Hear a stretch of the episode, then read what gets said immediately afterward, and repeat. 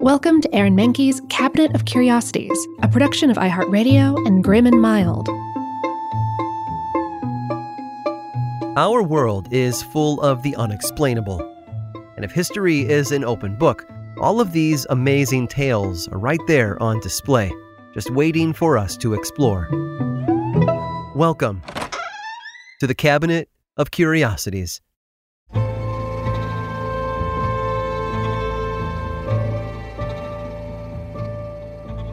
There are countries in the world that don't have the biggest armies or the largest populations, but they make up for those deficiencies in other ways. Oftentimes, the smallest nations are the ones with the most patriotic citizens. After all, they are few and unique. But perhaps none are fewer or more unique than the residents of one particular place, the Republic of Molossia. It was first established on May 26th of 1977 as the Grand Republic of Vuldstein, under the rule of King James I and its prime minister, a young man named Kevin Baugh. Vuldstein was a fairly sleepy nation, and its king wasn't too interested in power or money. After some time, though, the king ceased being part of Vuldstein's progress, and Prime Minister Baugh took over its development. In 1980, he renamed it the Kingdom of Edelstein, before rechristening it yet again years later as the Kingdom of Zaria. In fact, Zaria changed names almost as many times as it changed locations. It established a presence in Europe around this time, then moved again in 1992. Finally, in the mid to late 1990s, the kingdom found a permanent home when Prime Minister Baugh purchased the necessary land and planted his flag. He then renounced the kingdom and installed a provisional communist government in its place. This was abandoned months later, however, once Zaria joined a NATO like organization called the United Provinces of Utopia. Beginning in 1999, the United Provinces disbanded, leaving Baugh's country without an official government. It also meant that he was no longer in charge of a real nation so on February 21st, he declared the People's Democratic Republic of Molossia as officially open for business. That gave way to its final name eight months later, the Republic of Molossia. It was no longer the People's Democratic Republic. Baugh was now the president, and his micronation was about to take some big strides. It hosted an International Olympic Games for other micronations in 2000. It also supported a new holiday called Norton Day, named for Joshua Abraham Norton, who briefly named himself the Emperor of the United States in 1859. In 2003, Molossia branched out and started a colony called Farfalla, which it eventually surrendered two years later. Then, in 2006, it found itself embroiled in a war with the nearby micronation of Mustakistan. The battle lasted for weeks, with Mustakistan launching missiles into Molossia's territory.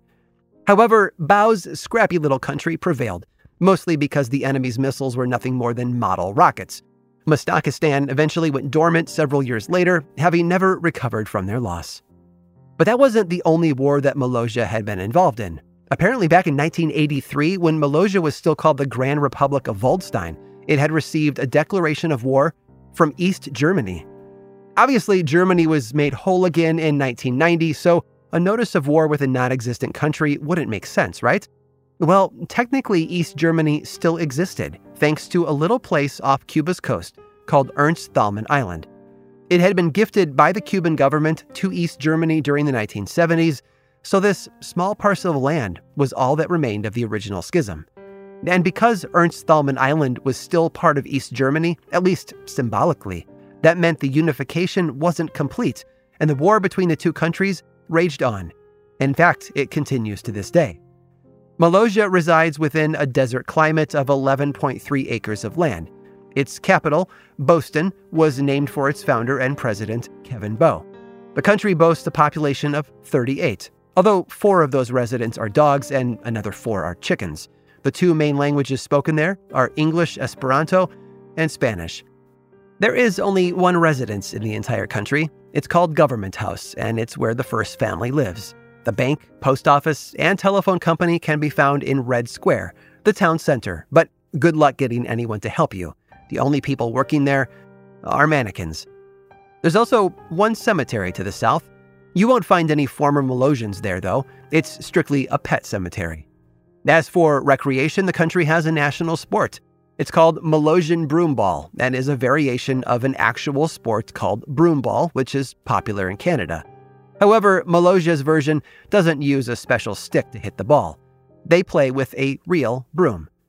And every two years, the country holds an event known as the Misfit Regatta, in which participants don cardboard boxes and race each other across a small portion of desert.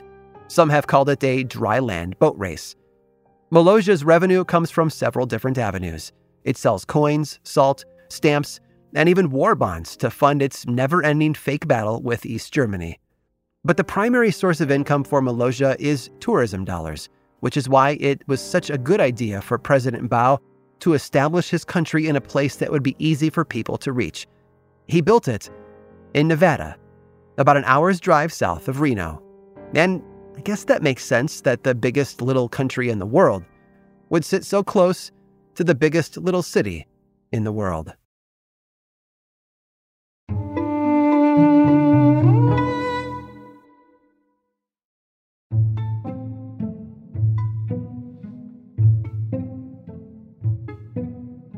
Everybody has that one person who knows them better than anyone else. It might be a parent or a childhood friend. In Theodore's case, it was his brother, David. The two siblings were born in Chicago, Illinois, Theodore in 1942 and the younger David in 1949. Their parents, Wanda and Theodore Sr., were working class Polish Americans, with their father employed as a sausage maker who worked hard to take care of his family. The younger Theodore spent his formative years in Chicago, where he was well liked by his friends and teachers. Three years after his brother's birth, however, the family moved to nearby Evergreen Park, a suburb located about 17 miles south of Chicago. It may have been only a half hour drive from his old home, but Theodore found his new town and junior high school to be a whole other world. Still, he tried to make the best of it. He was tested by his new school and found to have an IQ of 167, high enough for him to skip the sixth grade. But that meant leaving the classmates of his own age behind. The older seventh graders bullied and picked on him. He had few friends and spent much of his time alone. He did better in high school, where he fell in with a more academically minded group of friends. He joined several clubs, played trombone in the marching band, and proved himself to be something of a math genius. Once again, he skipped a grade and graduated high school at the age of 15. Think about it. He could go to college, but he couldn't legally drive a car yet. And not just any college. Theodore went to Harvard on a scholarship to pursue a bachelor's degree in mathematics. Meanwhile, his brother David was growing up back at home in Evergreen Park. David was also very bright, but not to the same degree as Theodore. Unfortunately, Theodore changed quite a bit while he was away at college, or maybe college changed him. During one of his breaks at school, he came home to visit his family. David looked up to his older brother and tried to talk to him about some of his philosophies and beliefs. But something in Theodore had shifted. He was becoming a different person, someone angrier and more isolated. He eventually graduated from Harvard in 1962 and pursued both a master's and a doctoral degree in math from the University of Michigan. It looked like he had outgrown his awkward youth to become a respectable young academic with his whole life ahead of him. Theodore eventually moved and took a job as an assistant professor at the University of California, Berkeley. He wasn't cut out for education, though. His students didn't like his stiff teaching style, and Theodore himself felt out of place in front of a class full of students so he resigned a year and a half later. His brother David, on the other hand, went to Columbia University in New York City, graduated in 1970. He spent his early college years writing for the school newspaper, but he didn't wind up pursuing a career in journalism after graduation. Instead, he worked at his father's factory as a supervisor for several years before following in his brother's footsteps and becoming a teacher.